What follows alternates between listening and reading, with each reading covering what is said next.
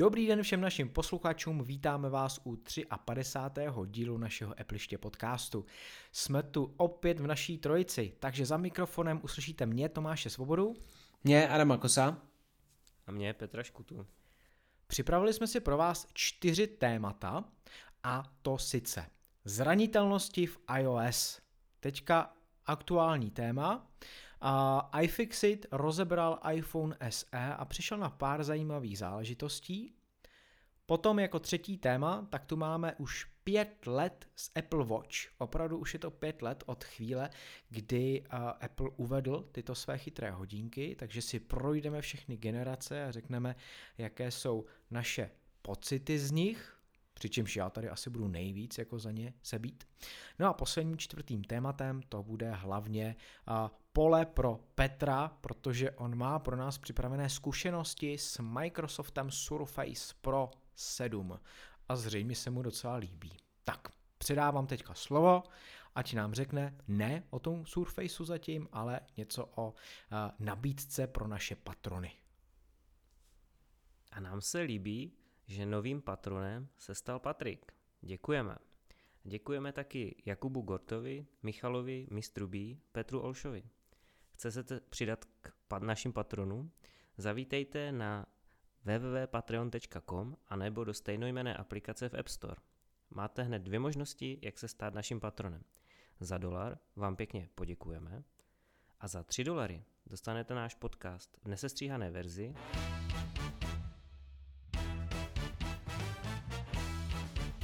Operační systém iOS vždy vynikal tím, že byl úplně 100%, nebo aspoň Apple to tvrdil, 100% zabezpečený, bezpečný, nemohli jste chytit nějaký virus, což teďka je poměrně jakoby ironická poznámka, nicméně vždycky ten operační systém vynikal právě s tím zabezpečením, ať už oproti Androidu, anebo i v porovnání těch dospělých operačních systémů macOS a Windows. Vždycky prostě tady na ty Apple platformy bylo míň virů, míň škodlivého kódu, takže jste měli menší pravděpodobnost, že se vám někdo do toho vašeho zařízení nabourá.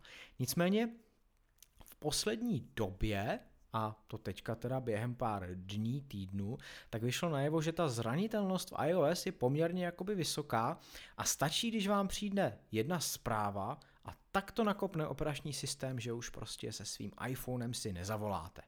No a Petr o tom ví víc, i psal do Super Apple o kritické chybě, takže nám jako Petře ozřejmi, co by se muselo stát, aby prostě se mě někdo naboural do telefonu a já už ho nemohu vůbec použít. Tak ty chyby jsou vlastně 2, nejde jenom o jednu. Tu první, kterou zmiňuješ, tak ta se týká obrázkové zprávy, nebo respektive zprávy, která obsahuje emoji. Je to takové trošku paradoxní, protože stačí, aby přišla ve zprávě ve správném pořadí emotikon italské vlajky, potom několika symbolů z jazyka Sindhi, což teda netuším přesně, která země je. A potom se tam objeví znova italská vlajka a znova ty symboly. V momentě, kdy se iPhone nebo iPad pokusí zobrazit tuhle zprávu, tak ten systém havaruje, protože z nějakého důvodu neumí přečíst tuhle znakovou sadu přesně v daném pořadí. Není to poprvé, kdy se to na iOS objevilo, už zhruba před pár lety tady byl podobný problém, nevím, jestli to vzpomínáte, ale tehdy se to týkalo černé tečky, že vlastně tam bylo nějaké pořadí znaků a uprostřed byla černá tečka a iPhone v momentě, kdy se pokusil zobrazit tu zprávu, tak zhavaroval. Je to jako z mého pohledu trošku zvláštní, že tady tyhle nebezpečné zprávy vždycky obsahují emotikony, protože to, co se v aktuálních verzích a aktualizacích operačního systému řeší, tak to jsou nové druhy emotikonů, že v podstatě v každé aktualizaci dostaneme další sadu hromady emotikonů. Takže je to takové zvláštní, že zrovna ty emotikony působí tolik problémů, když si na nich Apple zakládá. Každopádně, co s tím? Špatné je, že v podstatě v momentě, kdy ten telefon zhavaruje, tak vám nemusí pomoct jenom restart zařízení, ale velmi často musíte sáhnout po obnovení operačního systému, a to buď skrze iTunes, anebo režim DFU, čili restart a do takového toho režimu bezpečí přes kabel, a znova natáhnout aktuální verzi operačního systému. Což většinou obyčejného uživatele příliš nepotěší a ten asi se vyléká a zamíří do servisu. Problém je, že tahle zpráva nedělá nic uživatelům s Androidem, to znamená, že oni vesele můžou šířit mezi sebou a posílat uživatelům iOS, a to buď formou SMSky, anebo třeba na WhatsAppu a dalších komunikačních sítích nebo aplikacích. A vy vlastně v momentě, kdy ji obdržíte, a tam opravdu stačí, aby se vám třeba jenom objevila notifikace, taková ta bannerová, kde se vlastně pokusí zobrazit všechny ty symboly za sebou, tak ten telefon zamrzne a je s ním amen. A naštěstí by se měla tahle chyba, zranitelnost, vyřešit s aktualizací iOS 13.4.5, která je momentálně v beta verzi, a uživatelé hlásí, že tam se ten problém neděje, takže všechny naděje se upírají k téhle aktualizaci. Druhá chyba, která se objevila v posledních dnech v iOS, je chyba v mailu, která je ještě zásadnější. A jde o to, že vlastně bezpečnostní analytici ze společnosti ZecOps objevili chybu v aplikaci Mail, která umožňuje útočníkům jak mazat e-maily, které máte v aplikaci Mail, tak je modifikovat, anebo si je stáhnout k sobě, což je trošku problém. A nepotřebují k tomu ani nějak sofistikované nástroje. Oni vám pošlou v součástí e-mailu vám pošlou škodlivý kód, který v momentě, kdy se ho pokusí zobrazit aplikace Mail, tak se provede na pozadí a oni získají přístup k těm e-mailům, které máte uložené v aplikaci Mail. A tím, že aplikace Mail je nativní aplikací na všech iOS zařízeních, tak jsou ohrožené úplně všechny iOS zařízení. Chyba se týká jak iOS 12, tak iOS 13. Paradoxně jsou na tom trochu lépe uživatelé z iOS 12, kde vlastně oni musí klepnout neboli ťuknout na ten e-mail, aby on se otevřel, a ten kód se spustí až v momentě, kdy na něho ťuknou, když se ho pokusí otevřít. My, co máme iOS 13, tak tam stačí v momentě, kdy obdržíme notifikaci o e-mailu, tak ten kód se provede už na pozadí a útočník má přístup k našim e-mailům. Taková perlička je, že ti odborníci z toho ZecOpsu upozorňují, že ta chyba se nacházela už ve verzi iOS 6, a pokud vzpomínáme všichni dobře, tak iOS 6 vyšel už s iPhonem 5. Takže je to problém. Oficiální vyjádření Apple je, že o chybě vědí, že byla nahlášena, ale že si nemyslí, že je to tak závažné, ale že na tom pracují. No a teďka teda mi, Petře, řekni po tom, co jsi všechno tohle odvyprávěl, tak jestli si myslíš, že na konkurenčních operačních systémech je těch chyb pořád víc, anebo jestli u Apple se to prostě jenom jako víc propírá tím, jako má pověst. Já si teďka budu kopat hrob, ale já řeknu, že ta kvalita softwaru u Apple šla za poslední roky dolů a začíná se to trošku přibližovat stavu Windows, když vždycky jedna generace operačního systému byla dobrá, protože když si vzpomeneme na iOS 12, tak ten prostě byl dobrý, že jo, tam jako nějaké velké kiksy se neděly. Ale když si všichni vzpomeneme na iOS 11, tak to byl jeden problém za druhým. A iOS 13 si myslím, že zdatně konkuruje iOSu 11, co se týče spackaného vydání, co se týče problémů s výkony, co se týče problémů s nějakým více vytěžováním baterie nebo zátěže systému a tak dál. A tady tyhle chyby, to se prostě jenom kupí. A my jsme to kdysi probírali. V Apple nestíhají opravovat chyby. Ty chyby se tam vrství, ty tikety vždycky, když někdo pošle chybové hlášení, tak se to vrství a funguje to jako ten zásobník, co jsme si říkali. Že vlastně ty poslední chyby přistanou do té mističky pomyslné úplně navrch a ti, co opravují ty chyby, tak berou z té mističky ze zhora. To znamená, že ty nejstarší chyby, co propadly úplně dolů, tak těm se nikdo nedostane. A proto tam jsou tak dlouho. A Apple asi dává prioritu tomu, že prostě vydává nové funkce a opravě chyb se až tolik nevěnuje. Jinak se nedokážu ani přeložit to oficiální vyjádření, že to nevidí jako tak kritickou chybu. Nebo respektive oni si myslím, to vidí tak, že prostě běžného uživatele asi jako nebude trápit, že mu někdo tam čte na pozadí a stahuje si e-maily. Nebo já nevím. Mně osobně by to vadilo, ale Apple má asi jiný názor. Adame, dostal si od někoho už italskou vlaječku ve zprávě? Hele, já se teď všem Italům vyvarovávám, takže s nima nekomunikuju, takže ne, nedostal a ani nechci, takže nemusíš mi ji posílat, prosím tě.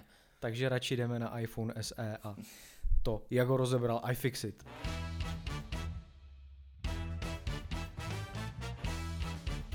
Populární server iFixit, kde rozeberou, co jim přijde pod ruce, tak podrobil taky svůj test iPhoneu SE a rozebral ho na cimpr-campr. Tak, Adame, ty jsi to sledoval, že jo? Koukal jsi asi teda i na video a na obrázky, co všechno se v útrobách téhle novinky ocitá. A vlastně my jsme na začátku slyšeli informaci o tom, a i to tak jako samozřejmě na první pohled vypadá, že ten iPhone SE je v podstatě kopie iPhone 8 s tím, že akorát má jenom rychlejší hardware v sobě. Tak nám řekni, jak to vlastně ve skutečnosti je. No, mě by hlavně furt zajímalo, jestli to SE znamená Special Edition, čili speciální edice nějakého už vytvořeného telefonu, nebo Second Edition, čili druhá edice toho vytvořeného telefonu, pak to může být ještě třeba stupid a těch přídomků je docela hodně. Nicméně... No, já myslím, že kdyby se zeptali Phila Schillera, tak jak se ho ptali kdysi, co vlastně znamená XR, že jo, tak mu řekl, no my máme všichni rádi v Apple auta, no, tak jsme tomu dali název XR prostě. Takže vlastně nemá to žádný hlubší smysl. Nebylo to náhodou Special Edition? Já si tak jako matně vzpomínám z té keynote, když říkalo se, ale nevím, jestli to oficiálně někdo z Apple vůbec jako komentoval a řekl, jo, tak to je to Special Edition, to nevím. Ono se to spekulovalo a jestli vyloženě to někdo řekl o Apple, to si nejsem jistý. Já si myslím, že to je furt jenom takový, jakože jedna bába povídala. Takže nazývejte si ho jak chcete, prostě je to SE, které vypadá úplně stejně jako iPhone 8 a většina komponent je stejných, jako je v iPhone 8, což nám právě iFixit dokázal. Když to vezmu teda po pořadě, tak... Nebo tahle, já začnu tím, co ten telefon má nového, což je procesor A13 Bionic, který vlastně je stejný jako je v iPhonech 11 a 11 Pro, no a pak je tam gigabajtové LTE, Wi-Fi na dané specifikace 6. verze, je tam Bluetooth 5 a NFC. Tak... To bychom měli to, v čem je ten telefon vylepšený a proč nese ten přídomek SE, ať už je to jakákoliv edice. Takže těch novinek, co se hardwarového zásahu týče, tam zas tolik není. To je teda co se vylepšovalo a co se přidávalo, nicméně ono se i ubíralo. Samozřejmě otázka druhá je, co se týče softwaru, ale na to se pak dostaneme taky. Takže... Teď, co tam třeba chybí, tak když si vezmete displej, který má klasicky 4,7 palce, je to Retina HD displej s rozlišením 1334x750 pixelů, což je nějakých 326 ppi, takže je to stejný displej, jako je v iPhoneu 8 s tím rozdílem, že už neobsahuje technologii 3D Touch, což je takový to, kdy vy silně přitlačíte na displej, ono vám to dá zpětnou vazbu a vy na to reagujete podle toho, co vám tam systém zobrazí. Můžete si posouvat třeba rychle kurzorem na klávesnici a tak dále. Tak tato vrstva právě pod displejem, když ho sloupli v iFixitu, tak tam chyběla. Byli sami překvapeni, že vlastně na tloušťce toho displeje to nemělo prakticky žádný vliv, takže toho Apple tu vrstvu určitě neodendal kvůli tomu, že by se mu nedostávalo v útrobách místa. Takže vlastně důvod, proč tam ta vrstva není, je pravděpodobně pouze finanční, ať už to bylo náročné na finance jakkoliv, tak jestli se Apple snaží strhnout cenu níž a níž, tak prostě musela tohle odebrat. Co se týče širokého barevného gamutu P3, zůstalo zachováno, co se týče True Tone displeje, je to tam taky, takže tam všechno, na co je člověk zvyklý, tak tam najde. Co se týče fotoaparátu, tak to je docela jakoby zajímavý, protože vzhledem k tomu, že SEčko nové umí portrétový režim, tak se mnozí domnívali, že má modulu z modelu 10R. iFixit nám ukázal, že opravdu ne, že ta kamera je úplně stejná, jako je v iPhoneu 8, a to je tak stejná, že dokonce jde zaměnit. Takže oni ho rozebrali, SEčko rozebrali 8, vyměnili ty moduly a oba dva telefony dokázali fotografovat s tím druhým modulem, aniž by to bylo jakkoliv poznat. Takže ty fotoaparáty jsou opravdu stejné, jenže u SEčka díky procesoru A13 Bionic dokáže ten telefon rozeznat tu hloubku ostrosti, tu hloubkovou mapu nějakou vygeneruje na základě strojového učení a tím pádem dokáže rozlišit to pozadí, které hezky dokáže rozostřit. Hezky a dokáže, jsou to dvě důležitá slova, která ukáže až zkoušky uživatelů, který budou dávat vlastně zpětnou vazbu k tomu, jak dobře to funguje. Ale víme z iPhoneu 10R, který má teda modul o poznání větší, že to jde, že to vypadá docela i dobře, s tím detailem, že nemůžete s oficiální nebo nativní aplikací fotoaparát fotografovat nic jiného, než jsou lidské tváře. Takže pokud chcete fotografovat na portrét, objekty nebo zvířata, tak si k tomu musíte stáhnout aplikace třetí strany, která se jmenuje například Halide. Ta už to dokáže. Sami právě její vývojáři vydali prohlášení o tom, že to umí, že už vydali aktualizaci aplikace, takže pokud máte nový SEčko, tak můžete fotografovat s touhle apkou i prostě jiný objekty, než jenom lidské tváře. Hele, Adame, a náhodou, já teda už se nepamatuju, či byl současník Google Pixel 2, ale ten měl taky jednu čočku fotoaparátu a bez problémů fotografoval v portrétním režimu a ten 100% nebyl výkonnější, nebo respektive neměl výkonnější procesor, než je Apple A13. Takže 100% to je tím procesorem, anebo si tak trošku myslíš, že Apple nechce nebo nechtěl do té doby, aby to ty telefony uměly? Ono je tady problém v tom, že vlastně iPhone XR dokáže nějakým způsobem vypočítávat, sjednocovat a řešit jednotlivý pixely. Já teď nevím, jak se to přesně jmenuje, a ten modul jako takovej, tak má prostě nějakou technologii, která dokáže jednodušeji, i když je to jeden objektiv, právě to rozostření aplikovat na tu scénu. Tady je problém v tom, že iPhone SE má vlastně ten modul, který je 2,5 roku starý a je z toho iPhoneu 8. Ale fakt nevím, jak to měl řešený Google a jak to Google uměl. To bych jako zacházel úplně někam jinam a jenom bych se dohadoval. Takže jestli o tom víc víš, tak klidně to do nás vál, já fakt jako nevím. Ne, já o tom nic nevím, proto se tě ptám. Spíš jenom vím to, že Google to uměl už kdysi s jednou čočkou. A to měl vždycky slabší hardware, než měl Apple. Jo? Takže tam možná to, moje domněnka je, že to je spíše softwarová záležitost a Apple to tak trochu brzdil a nechtěl to pustit do těch jednočočkových telefonů. Zaostřovací pixely se to jmenuje u toho iPhoneu XR, teď jsem to našel. A jako proč, co to všechno umí, to jsem se nikde nedočet, takže to nedokážu úplně soudit. Co se týče ještě změny útrobách SEčka, tak je vlastně baterie. Ty si, Petře, teda dohledal, že ona je vlastně kapacitně stejná, jako je iPhone 8, ale... Ona je úplně totožná, přesně tak, jak si říkal, že to rozebrali borci z iFixit, tak zjistili, že je úplně totožná až na jednu drobnost, kterou chceš říct teď. Tak ji řekni. Já řekni. Tak dobře, tak má jiný konektor k základní desce, to znamená, že to, co všichni očekávali, že budou moci nakoupit levnější baterky k iPhoneu 8 a budou je moci použít v novém SEčku, v SEčku 2020 nebo druhé generace, tak mají smůlu, protože Apple jako, nechci říct naschvál, ale tak trošku možná naschvál, je osadil ty baterky jiným konektorem, to znamená, že ačkoliv oni tam sedí na milimetr přesně, tak je nezacvaknete do základní desky. To jsou teda lumpové. To jsou lumpové. Hele Adame, a já ještě teda chci jako říct jednu věc. My jsme se vlastně, nebo ty jsi říkal o tom displeji, tak jenom vyšlo najevo, a je to teda jakoby úplná novinka, četl jsem to vlastně dneska, možná včera, to vyšlo najevo, s tím, že teda ač má Haptic Touch, podporu Haptic Touche, tak jako mají 11 a už tam není ta vrstva 3D Touch, tak třeba z notifikačního centra vy nemůžete ten Haptic Touch, to znamená ten delší stisk, použít. A jakoby nevyskočí vám ta zpráva. Takže ať už je to u zprávy nebo u jakýkoliv jiný notifikace, já třeba jsem byl zvyklý, že když mi něco přišlo a nechtěl jsem jakoby lézt do toho telefonu a do těch zpráv a odpovídat, tak rovnou z toho notifikačního centra, z té hlavní obrazovky, tak jsem dlouze podržel prst, nebo silně, ještě když to mělo 3D touch, a mohl jsem odpovědět na tu zprávu. Rovnou prostě aniž bych prostě odemykal ten telefon.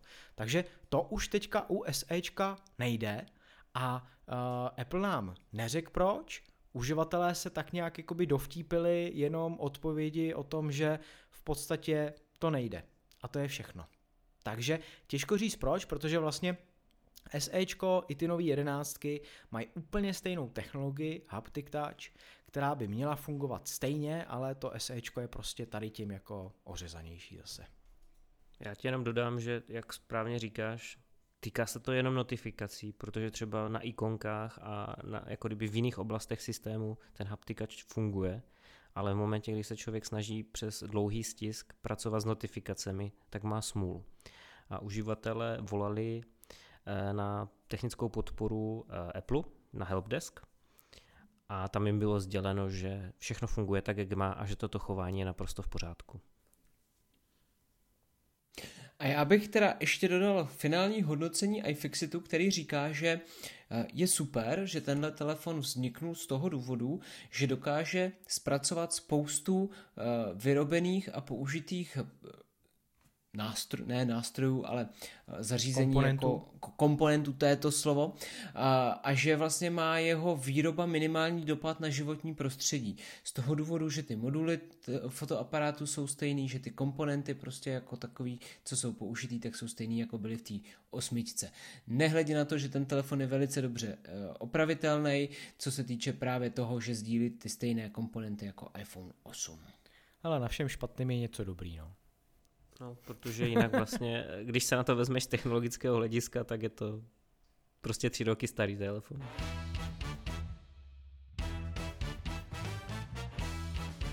Dne 24. dubna 2015 Apple představil své první chytré hodinky Apple Watch. A my natáčíme podcast 28., takže je to skoro přesně těch 5 let. No a myslíme si, že stojí za to zrekapitulovat, jakým způsobem šel čas s těmi chytrými hodinkami, které byly první, co uměli, neuměli a jak vlastně postupoval vývoj. Někdo chtěl něco říct, pánové? Tam se někdo nechoval. Já jsem chtěl říct, jako jestli si myslíš, že to fakt za to stojí, protože třeba někoho to vůbec zajímat nemusí, protože nějaký chytrý nositelnosti jsou jedna velká nafouklá bublina, je to úplně k ničemu, ale tak povídej, no, třeba tak se tebe to nezajímá, ale tak můžeš jít třeba na záchod nebo něco, jako a udělat si kafe, my tady s Petrem to cigáru. Ale bacha na korunu. Tak. Takže 2015 v dubnu tak přišly první Apple Watch, který doteď jsou tak jako trochu nazývaný jako Series 0, protože pak Apple uvedl 1 a 2, což jako to trochu docela jako zase pomíchal. Nicméně zajímavost je, že on je vyráběl i v 18-karátový zlaté edici a stály $17,000, což teda, když se kouknu, kolik je to v přepočtu, tak je to nějakých 425,000 korun. Takže... Bez daně. No, tak prostě 500,000 jste zaplatili za chytrý hodinky. Lidová cena, no. No, jako v případě zlatých hodinek asi není úplně jako nemožný, že jo, jsou takový, prodávají se, nicméně myslím si, že po 2 letech jako z takových hodinek, po 3 letech asi ten člověk moc neměl radost, protože zaplatí 500,000 za něco, co za 3 roky je skoro pak už jako nepoužitelný, no nevím, no, jako kdo to udělal tohleto. No, vendal z nich elektroniku, rozstavil to zlato a měl z toho pár gramů zlata, no, asi tak to musel přidat k dalším zlatým valounkům, který už měl, pravděpodobně si to nekoupil jenom nějaký takovej normální průměrný člověk, že jo, přeci. No, podle mě normální člověk to nemohl koupit. To skutečně ne. Protože já jsem jakoby byl na nějaký přednášce a vím, že tam jeden nejmenovaný známý školitel ukazoval, jakým způsobem ty hodinky fungujou, protože si je koupil. A ono trvalo fakt klidně jako 15-20 sekund, než se něco stalo. Jo, a on třeba ukazoval, že přišla mu nějaká zpráva a chce nadiktovat odpověď. No a teďka na ní jako máčknul to, že chce teda jakoby odpovídat hlasem a trvalo 15 sekund, než mohl něco začít diktovat třeba.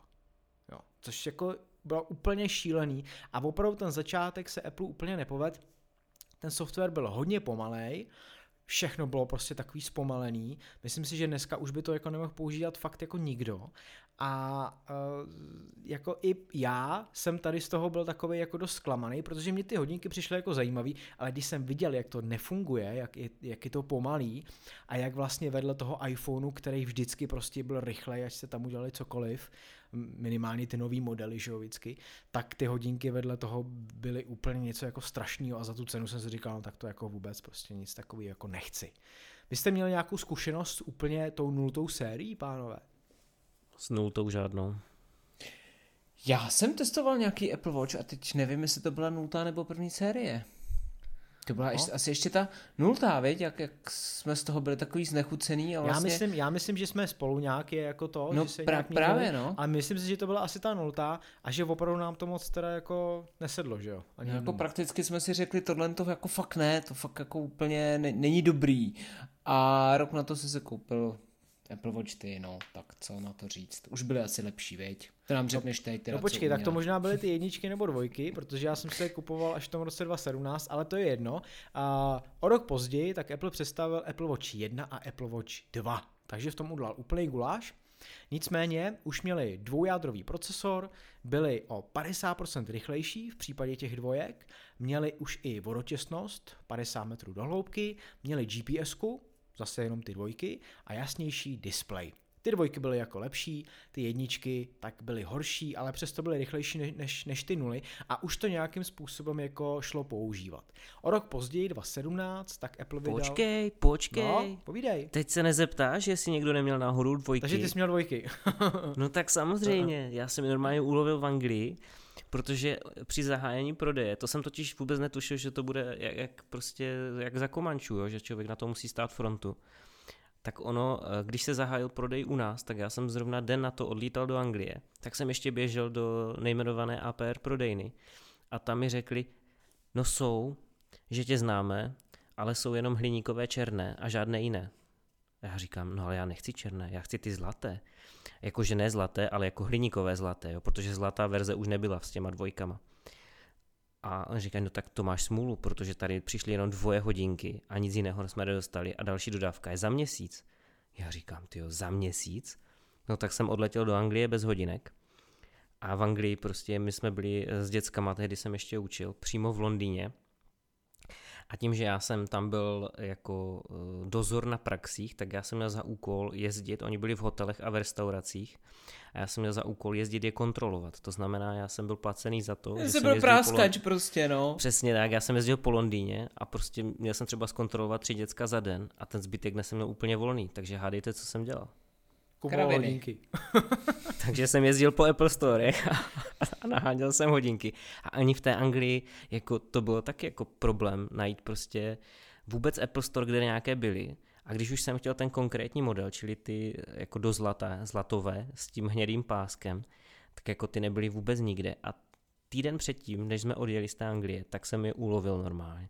Takže já mám 2, dodneska fungujou, má je partnerka na ruce a fungujou dodnes. Jsou z Anglie, mám k tomu krásný britský adaptér, který si můžu tak jako vystavit jako těžítko.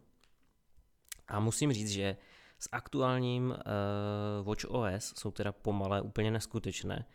A mám pocit, že oni byli rychle jenom s tím watchOS, co vyšli. A pak s každou další generací toho softwaru byli pomalejší a pomalejší. Zatím teda drží, dá se s nima i po těch letech, to mi ani nedošlo, že už je to 4 roky, tak se s nima dají dělat nějaké aktivity, dá se s nima cvičit, ale ta baterka jako má problém, má opravdu problém vydržet den. No já tady to musím jenom potvrdit, že ta baterka v hodinkách není jako nic extra. Myslím si, že třeba takový iPhony jsou na tom s baterkou daleko líp i po těch x letech, co je používáte, protože u mých Apple Watch 3, ke kterým se teda pomalu dostáváme, byly představeny v roce 2017, tak já jsem, mě úplně jako kiksly ty Apple Watchky po nějakým 1,5 roce. A nevím, jestli to bylo kvůli tomu, že jsem se s nima potápil v moři, nebo jako co se dělo. A po pár vlastně týdnech, co jsme přiletěli, tak mě najednou jako prostě nešli vůbec pustit. Stalo se tak po nějaký aktualizaci, kdy jsem je prostě nezapnul, ani restart nešel, prostě nic. Takže jsem je odnes do servisu a tam mi je vyměnili za úplně jako novej kus, samozřejmě za 3, ale za úplně novej kus s novou baterkou a ta baterka jako vydržela 2x tolik. Teďka je mám pořád na ruce, pořád je používám a fakt prostě oproti těm 1,5 roku starým, tak vydrží 2x tolik ta baterka. Takže jako myslím si, že za 2 roky ty Apple Watchky budou zase úplně jako s baterkou hájit. Já mám laický dotaz, dá se v nich vyměnit baterka? To nevím, každopádně servisy to asi nedělají. Obecně v Apple Watchkách. Nevím. No, protože jako já se bojím dne a ono jako to přichází asi pomaly a jistě, protože ty hodinky to naznačují poměrně pravidelně, že někdy se vypnou a už se s náma jako nebaví. Myslím ty 2, co má partnerka. A jako řešíme, co s tím, no. Koukni do servisu a uvidíš, jestli něco takového tam vůbec nabízí. Výměna baterie od 1290 Kč. No, vidíš to. To je bláho. Lidovka. Takže to lze. Asi bude záležet samozřejmě na verzi. Tak, já se vrátím k těm 3 teda, v roce 2017, v dubnu Apple Watch 3, už teda přišli i s možností pořídit si LTE model, s tím, že ale samozřejmě u nás doteď se neprodávají, doteď čistí operátoři tohle nepodporujou, protože vy potřebujete si vyjednat s operátorem eSIM a mít možnost ty hodinky používat nezávisle s mobilní datovou sítí, nezávisle na iPhoneu, což u nás pořád prostě teda nejde, ač ty modely už si můžete ve světě koupit. A procesor tak zase o 70% rychlejší prý než u Apple Watch 2, Apple V2 čip s rychlejší Wi-Fi a má úspornější chod. Takže jako i musím teďka říct, že ty Apple Watch 3 s aktuální watchOS, který je nějakých 6.2, 6.3, něco takového tam mám, tak jedou prostě pořád jako velmi slušně. Nemám problém, nebo nemyslím si o tom, že by byly nějaký extra pomalý, že bych na něco dlouho čekal, reaguje to tak nějak, jak by asi jako mělo, si myslím.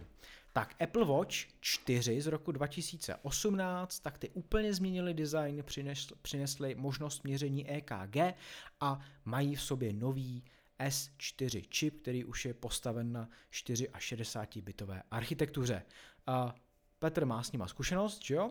Jo, přesně tak, já je mám a tyjo, to už jsou 2 roky, to mi ani nedošlo, tyjo, že už je mám 2 roky. Ale zatím stále jako nové, z těch 4 jsem fakt nadšený a když je porovnám s těma 2, tak to je nebe a dudy teda. I co se týče designu, protože to jak narostlo o těch, to jsou hloupé 2 mm, ale fakt to pomáhá naprosto hodně, protože to rozlišení v pixelově narostlo celkem slušně a těch informací se tam vleze opravdu, ale opravdu hodně. Plus to EKGčko mi udělalo radost, ale tak jako to není úplně nejnutnější věc, ale ty 4 vydrží opravdu hodně na baterku, nesekají se, jsou prostě rychlé i po těch 2 letech s tím watchOS, co tam teď máme 6 a to EKGčko je takový bonus. No, je vidět, že Apple už ty další roky opravdu tak nějak asi vždycky přijde jak na to. A i co se týče třeba iPhoneu, tak to tak bylo, že prostě na začátku ty telefony trpěly nějakým neduhem poměrně jako zásadním a postupně v dalších letech to vylepšoval, takže i to samý vypadá, že se stává u hodinek.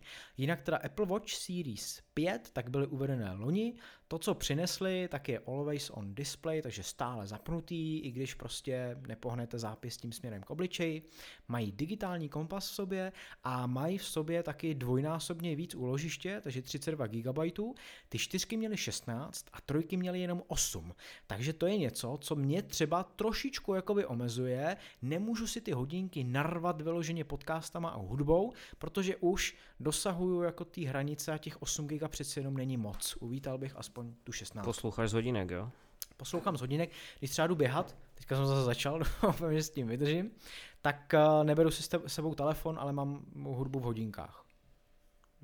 Tak to já jsem nikdy nedělal, no, jako to je potom zase na další povídání, že já jsem ty hodinky postupně degradoval jenom na fitness náramek, takže to mě to nelimituje těch 16 giga, co tam mám.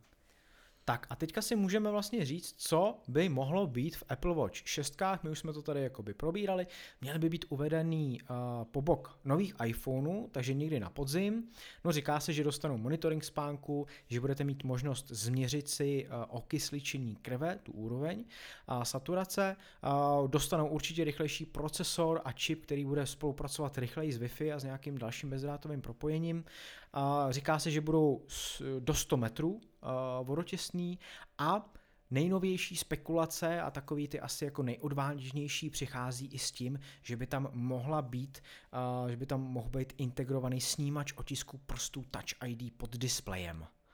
Což jako nevím, k čemu bych tohleto třeba já jako mohl využít. Jo, nevím. Tak. Taky nevím třeba. Taky nevíš třeba. Já jenom, no. Já bych dodal teď právě koukám do trela na naše podcasty a ve 49. díle jsme mluvili o hodinkách Alpina Alpinair X Alive. Do konce dubna máte možnost koupit je s poloviční cenou, což vychází na nějakých 13 000, takže víceméně se dostanete na tu samou cenu, co stojí Apple Watch. Nicméně já jsem právě rozhodoval, jestli do nich půjdu, jestli je vyzkouším a jestli udělám krok k těm chytrým technologiím na tom zápěstí.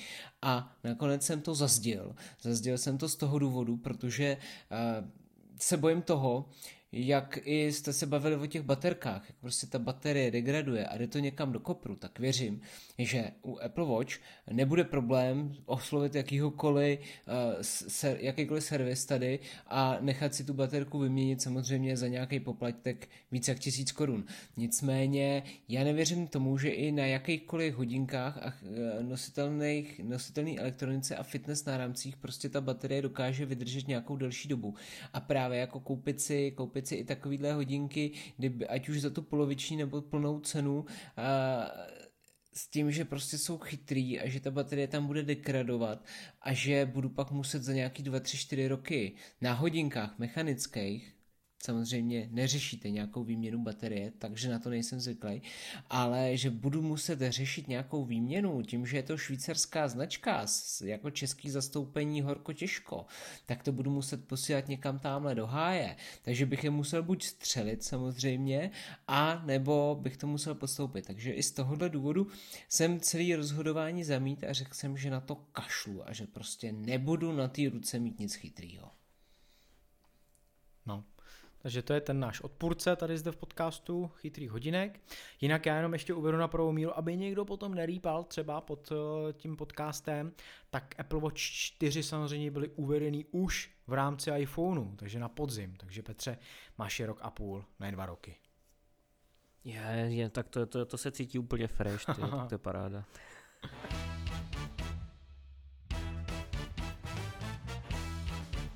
Microsoft Surface Pro 7 jako zabiják iPadu a MacBooku. To jako asi ne. Cože? Nebo ne? To si vyčet, kde je to? Ani v těch poznámkách nejde. No ne, to jsem řekl jako já. A teďka jako je na vás, jestli mi to budete rozporovat, anebo jestli mi to potvrdíte. Jako je to možný, že prostě takovýhle zařízení od konkurenčního Microsoftu, který prostě spousta Applistů nesnáší. A proč ho nesnáší? No, protože Windowsy, že jo. Já když si to vezmu sám jako za sebe, tak samozřejmě prostě Windowsy pro mě to je něco, na co nespomínám úplně rád. XPčka třeba docela ještě šly, 7 taky, teďka jako pak byly 8, hrůza, 10, teď jako byl jsem nucený občas teďka si 10 a projít, něco v nich nastavit a podobně. Nerozumím tomu, proč je to tak, jak to tam je. Spousta věcí nejde třeba jenom přetažením, na což jsem zvyklý z macOS. Ale je možný, že takovejhle prostě tableto notebook od Microsoftu tak bude Applistům sedět.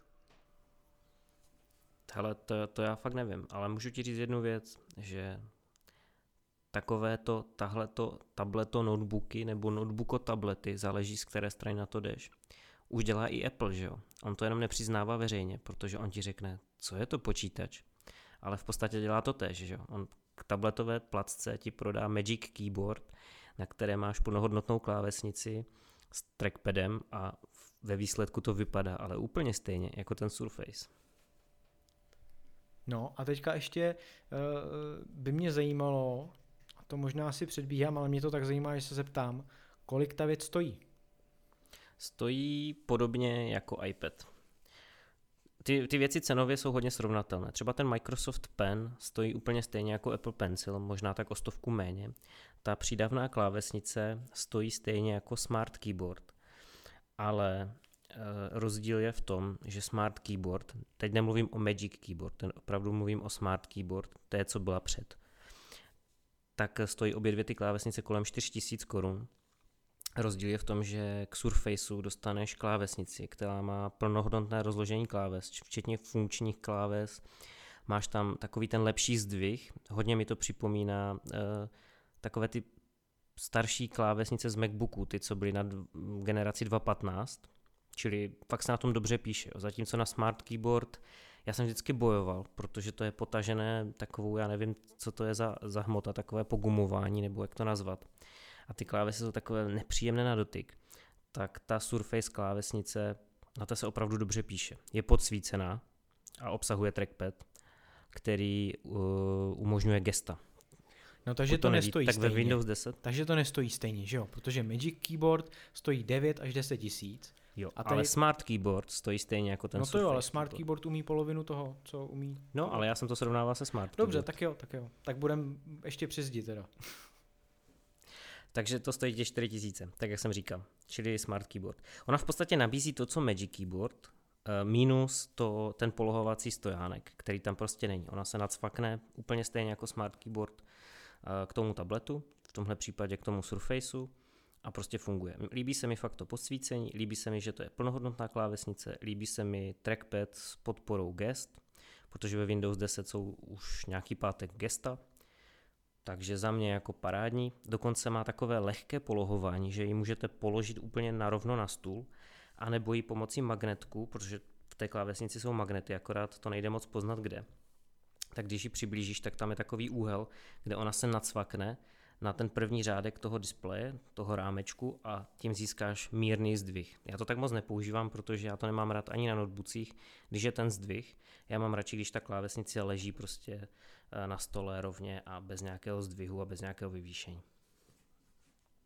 Potom si k tomu můžeš koupit ještě myš, která je podobná jako Magic Mouse, takže jsem ji používal asi tak hodinu, pak mě z toho rozbolela ruka. Designově hezká, ale skončila zase v krabici a tam leží doteď. Protože prostě já na tady tyhle, jako designově je fakt krásná, je to taková hladká myš, je to taková do obloučku, ona se skládá a rozkládá, v té rozložené poloze kopíruje tvar myši, v té složené, tak ona se tak narovná jako taková destička a jde zasunout do krabice, ona se mezi tím vypne, čili se odpáruje od zařízení, šetří se baterka. Jako design je jedna věc, užitečnost je druhá věc, fakt ergonomie, prostě, já nevím, no, já na to moc nejsem. Hele, třeba by si jako zvyknul, já jsem tady to měl s Magic Mouse, kterou používám a používám ji jako rád, ku podivu, protože já když jsem si ji pořídil, tak týden mi trvalo, než jsem se na ní zvyknul. Fakt prostě týden jsem jako trpěl, říkal jsem si, tyjo, když jsem si ji koupil, tak ji prostě budu používat, jo. A teďka jsem se ten týden jako zařekl, že prostě to zkusím. A po týdnu jako jsem si ji nemohl vynachválit. Prostě já ji pořád používám a... U toho Surfaceu prostě, když máš ten trackpad na té klávesnici a když máš to, že Surface je tablet, čili já radši než abych myšoval, tak stejně vezmu to ten prst a ťuknu si do toho displeje. Jo, takže ta myš mi tam úplně... Navíc mě vadí myši, které neumí pravolevý stisk. Já vím, že 99% uživatelů to je úplně putna, ale tím, že já hraju hry, tak v těch hrách prostě je plno situací, kdy ty potřebuješ zmáčknout i levé a i pravé tlačítko myši. A to Magic Mouse ani ta Microsoft Mouse neumí prostě, protože to jsou hladké oblázky, které buď zaznamenají levý stisk, nebo zaznamenají pravý stisk. Ty neumíš udělat pravolevý stisk. Takže myš nepoužívám. No a co dál teda? Když bychom měli hledat nějaký jako rozdíly oproti iPadu, anebo něco, co je lepší. Ten rozdíl je už v samotné filozofii. Já myslím, že jsme to už kdysi načetli pár podcastů zpátky, ale nevím teďka přesně který. Apple jde ze spoda. Apple vzal zařízení tablet, vyšperkoval tablet a iPad je skvělý tablet a teď se z něho pomalu snaží udělat počítač. Microsoft jde na to lišácky, Microsoft jde ze zhora. Microsoft vzal počítač a pomalu z něho dělá tablet. A já si myslím, že tohle je odpověď úplně na všechno, protože záleží, co ty jako reálně potřebuješ. Pokud tobě stačí jednoduché zařízení, které pomalu nabývá funkce a umí už zvládnout i věci, které umí počítač, tak pro tebe je velmi příjemná ta filozofie iPadu. Pokud ty jsi počítačový člověk a děláš 90 nebo 95% času počítačové věci, ale čas od času potřebuješ prostě tablet. Typicky jdeš na přednášku a najednou prostě ti notebook zavazí, že? Chceš ho použít jako tablet, chceš prostě chodit po té místnosti, chceš tam něco anotovat, chceš prostě tuškou něco namalovat do prezentace, nebo chceš prostě kreslit, nebo chceš dělat nějaké takovéhle kejkle, tak najednou se ti hodí i to, co umí ten tablet. A potom třeba je pro tebe vhodný ten Surface, protože ty 90% času s tím pracuješ jako s počítačem, ale pak je těch 10% nějakých případů, kdy třeba seš na té prezentaci nebo potřebuješ něco nakreslit nebo děláš nějaký design, tak se ti hodí ta tabletová část a dovolí ti ten Surface, ačkoliv je to primárně počítač, fungovat jako tablet. Jo? Ale ty filozofie jsou odlišné tím, že iPad jde ze spoda, čili z toho tabletového use caseu jde směrem vstříc tomu počítačovému, kdežto Surface je primárně počítač, ale blíží se tomu tabletovému světu. Myslím si, že tohle je hlavní rozdíl, který hodně lidí i z technologické scény, což mě překvapuje, jako kdyby zaměňuje, jo? Protože ty případy užití jsou opravdu primárně jiné. V tom tabletu počítačovém, čili v tom Surfaceu, máš Core i7 nebo Core i5 procesor, záleží, jakou máš konfiguraci. A máš tam normálně počítačové komponenty. Čili on se i trošku zahřívá, je potřeba řešit nějaké chlazení, když mu dáváš zabrat, což na druhou stranu iPad se taky občas zahřívá, když mu dáváš zabrat. Takže ty rozdíly se celkem smívají. Ale třeba to, co si zvyklí dělat z iPadu, že ho zacvakneš a pak ho probudíš a zase s ním pracuješ, tak to on úplně ten Surface neumí. On to umí jenom po nějakou dobu standby režimu, kdy je v nějaké pohotovosti. A když ho zacvakneš a jdeš s ním třeba a 3-4 hoďky ho nepoužíváš, tak on se jako uspí, jakože uspí v tom počítačovém slova smyslu, čili on se uloží do ramky, jo, a ten displej se kompletně vypne a ten počítač nefunguje. To znamená, potom, když ho znova zapneš, tak trvá asi 5 až 10 sekund, protože tam jsou SSDčka, tak je to rychlé, ale prostě není to tak okamžité, jako když na iPadu ťukneš do obrazovky a pracuješ dál, protože pořád je to primárně počítač. A kdyby tam jeli všechny ty systémy, co jedou v dospělém operačním systému typu Windows, tak tu baterku vyšťavíš okamžitě, že jo. Takže je to trošku jiná ta filozofie toho používání. No a která je ti příjemnější, Petře? No to já nevím, jestli můžu říct nahlas. Takže tím si odpověděl asi. A... Mně je příjemnější ten Surface, jo, protože já jsem spíše počítačový člověk, ale nechci se úplně připravit o ty benefity toho tabletového světa, ať je nevyužívám tak často. Jo. Prostě když si jdeš lehnout do postele, tak si vycvakneš Surface a pustíš si film. Úplně stejně, jako kdybys to udělal s iPadem, ale to neděláš pořád. Jo.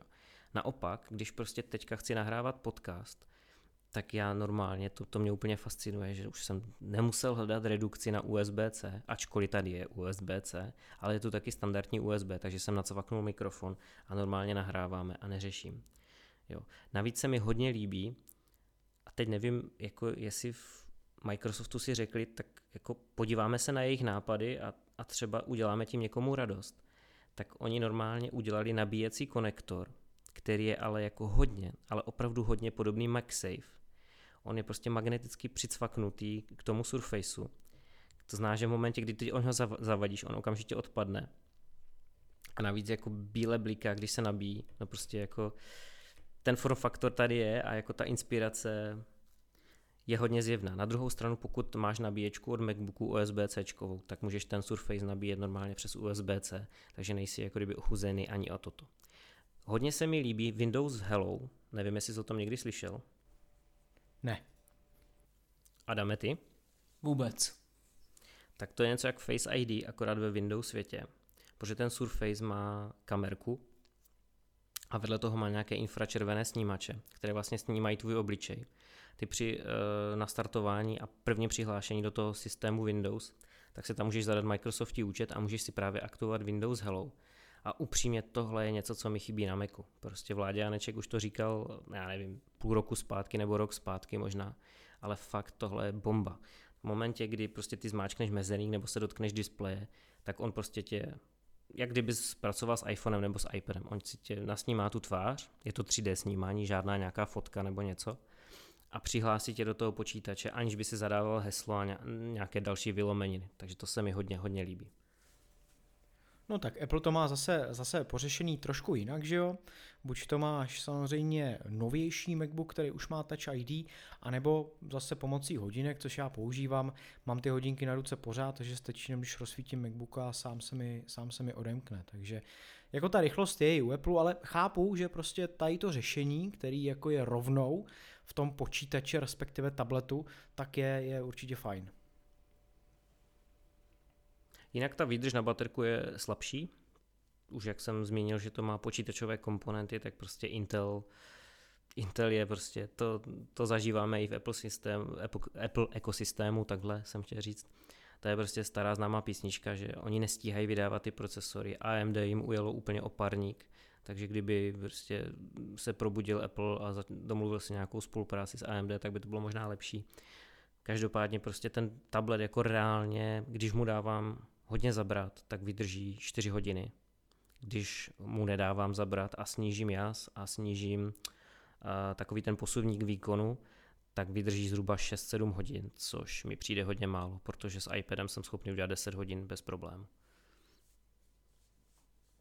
Ale zase je to počítač, jo. Když to srovnám s MacBookem, nevím jak ty, Tome, ale mě ani nový MacBook Pro s touchbarem, který mám, nevydržel víc než 6 hodin na baterku. Prostě Apple si tam může tvrdit, jak chce, že jeho papírové specifikace říkají, že to vydrží 10 hodin, ale mně se 10 hodin na baterku nepodařilo udělat nikdy. Ne, mně taky ne. Ani když byl úplně jako funglnovej, tak si myslím, že těch 10 bych určitě nedal.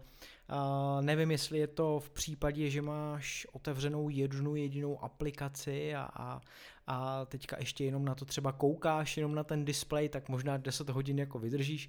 Nicméně každý, kdo pracuje s počítačem, s MacBookem, tak těch aplikací má puštěných několik, že jo? A reálně 10 hodin fakt nevydrží. Ani mě teďka po těch vlastně už 4 letech, co ho mám, tak si myslím, že ani 6 hodin jako není reálných. Reálně, když ho mám a jenom třeba na něm píšu, jako jo, ani třeba nestříhám video nebo nedělám něco náročnějšího, tak si myslím, že tak jako 2-3 hodiny.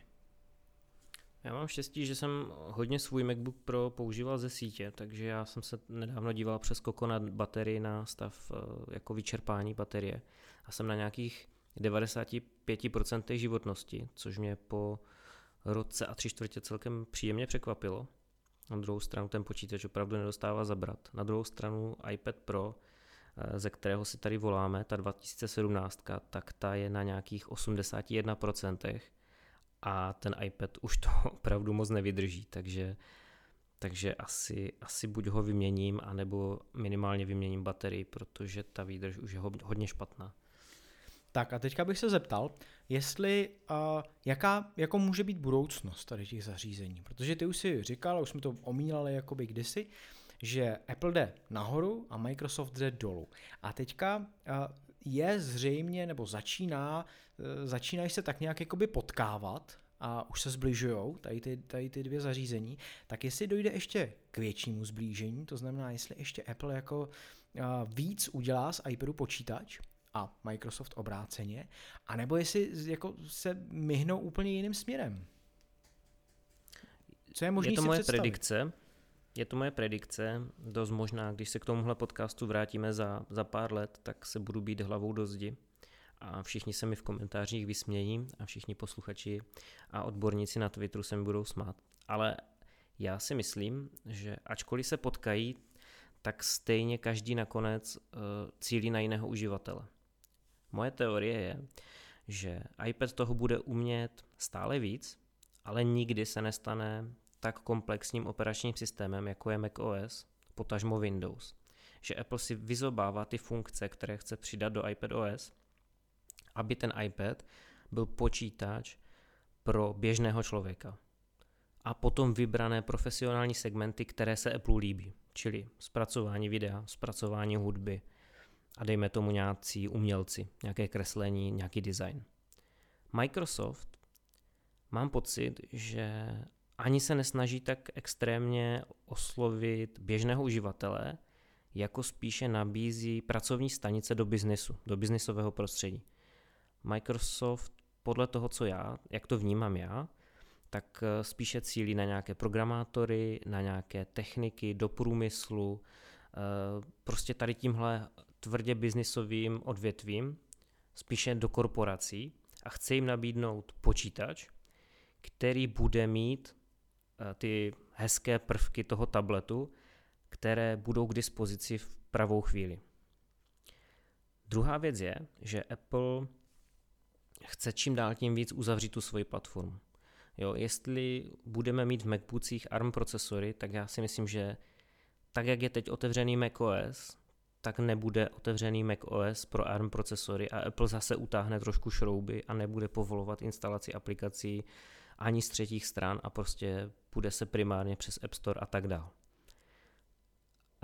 Microsoft se snaží už několik let a Windows pro ARM procesory tady už jsou několik let, ale je to jeden velký neúspěch, protože oni sebou táhnou, protože když děláš primárně pro business, korporace, pro velké firmy, tak ty musíš zaručit kompatibilitu, což Apple je úplně jedno.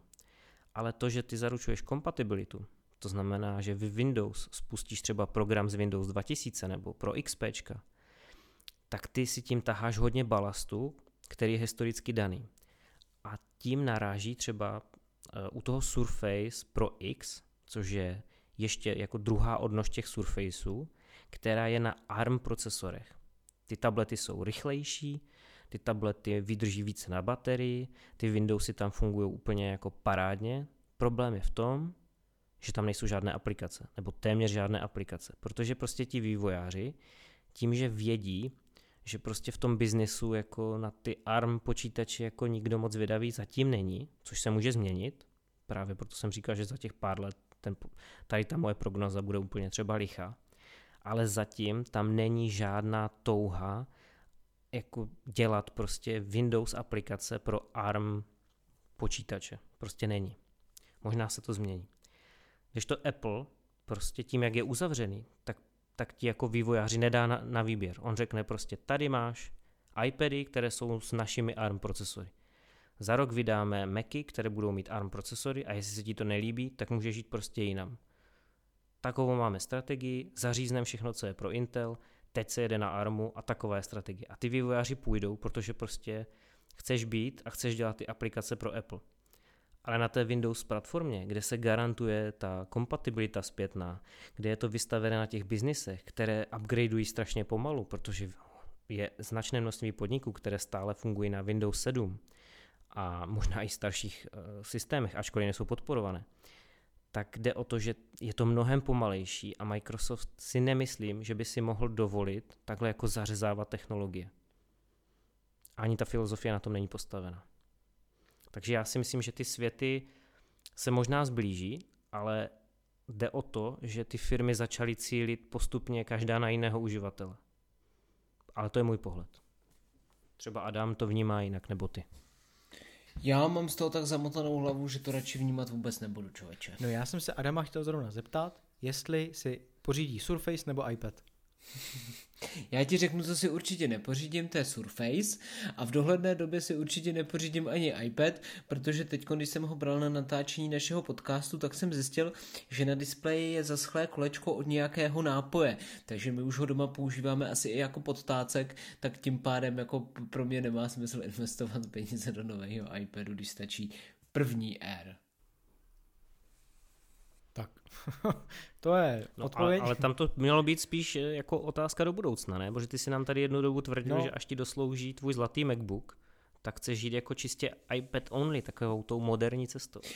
Každopádně já teďkon řeším výměnu baterie na svém 12-palcovém MacBooku, takže předpokládám, doufám a pevně věřím, že mi ještě nějaký rok poslouží. Tak prosím tě, zeptej se mě tak za ty 2, 3, 4, 5, 6 let, až mi ta baterka zase odejde a já budu řešit koupě novýho MacBooku. Ale jo, jako asi tahle, líbilo by se mi to, ale furt to má spoustu ale, který nejsem ochotnej překousnout a hlavně tam je spousta ale, o kterých jsem ani nevěděl a ty jsi mě minule upozornil, což je právě podpora externích displejů. A přesto nejde vláček zatím, takže zatím nemám důvod to vůbec řešit, tuhle situaci.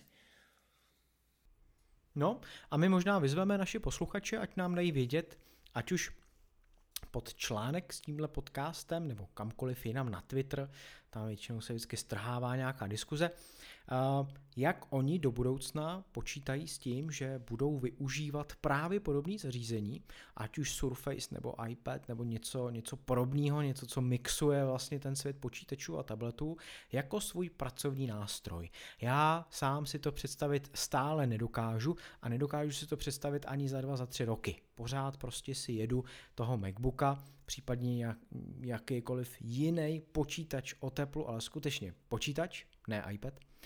A nedokážu si představit, že bych se kompletně přesunul na iPad a vystačil si na něm. Myslím si, že používám jako tolik, ne úplně specifických, ale aplikací, které jsou vyloženě jenom na toho Maca, že by pro mě to byl přechod, který bych neskousnul. Tak máte ještě něco, pánové? Jsme přes hodinu, takže možná nějaký závěrečný slovo. Já bych možná řekl, že chceme poděkovat našim patronům.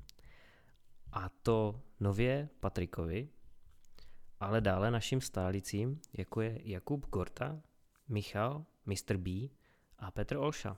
Děkujeme. A pokud chcete přidat mezi naše patrony, stačí zavítat na patreon.com nebo do stejnojmenné aplikace v App Store a přidat se hned 2 možnostmi. Buď za $1, kdy vám pěkně poděkujeme, anebo za $3, kdy dostanete exkluzivně nesestříhaný podcast s plno přeřeky, bonusy a kdo ví čím vším navíc. S hromadou vulgarit vždycky dodáváme. Vulgarní seš jenom ty. Tak jsme vás nalákali dostatečně, si myslím. Každopádně pro všechny jsme tu každý čtvrtek a to jak na našem webu epliště.cz, tak v podcastových aplikacích, jako je YouRadio Talk nebo Lekton, nebo samozřejmě na Spotify, klasicky v Apple podcastech, no a nebo nás můžete taky slyšet na Mixcloudu, mixcloud.com. Je to úplně jedno. Všude, ve čtvrtek, každý nový díl. Tak my se s vámi loučíme, těšíme se na vás zase za týden, mějte se krásně, už to vypadá, že bude i hezký počasí a že pandemie je na ústupu, takže můžeme tak trochu jásat. Tak mějte se a zase za týden. Ahoj. Čau. Nashledanou.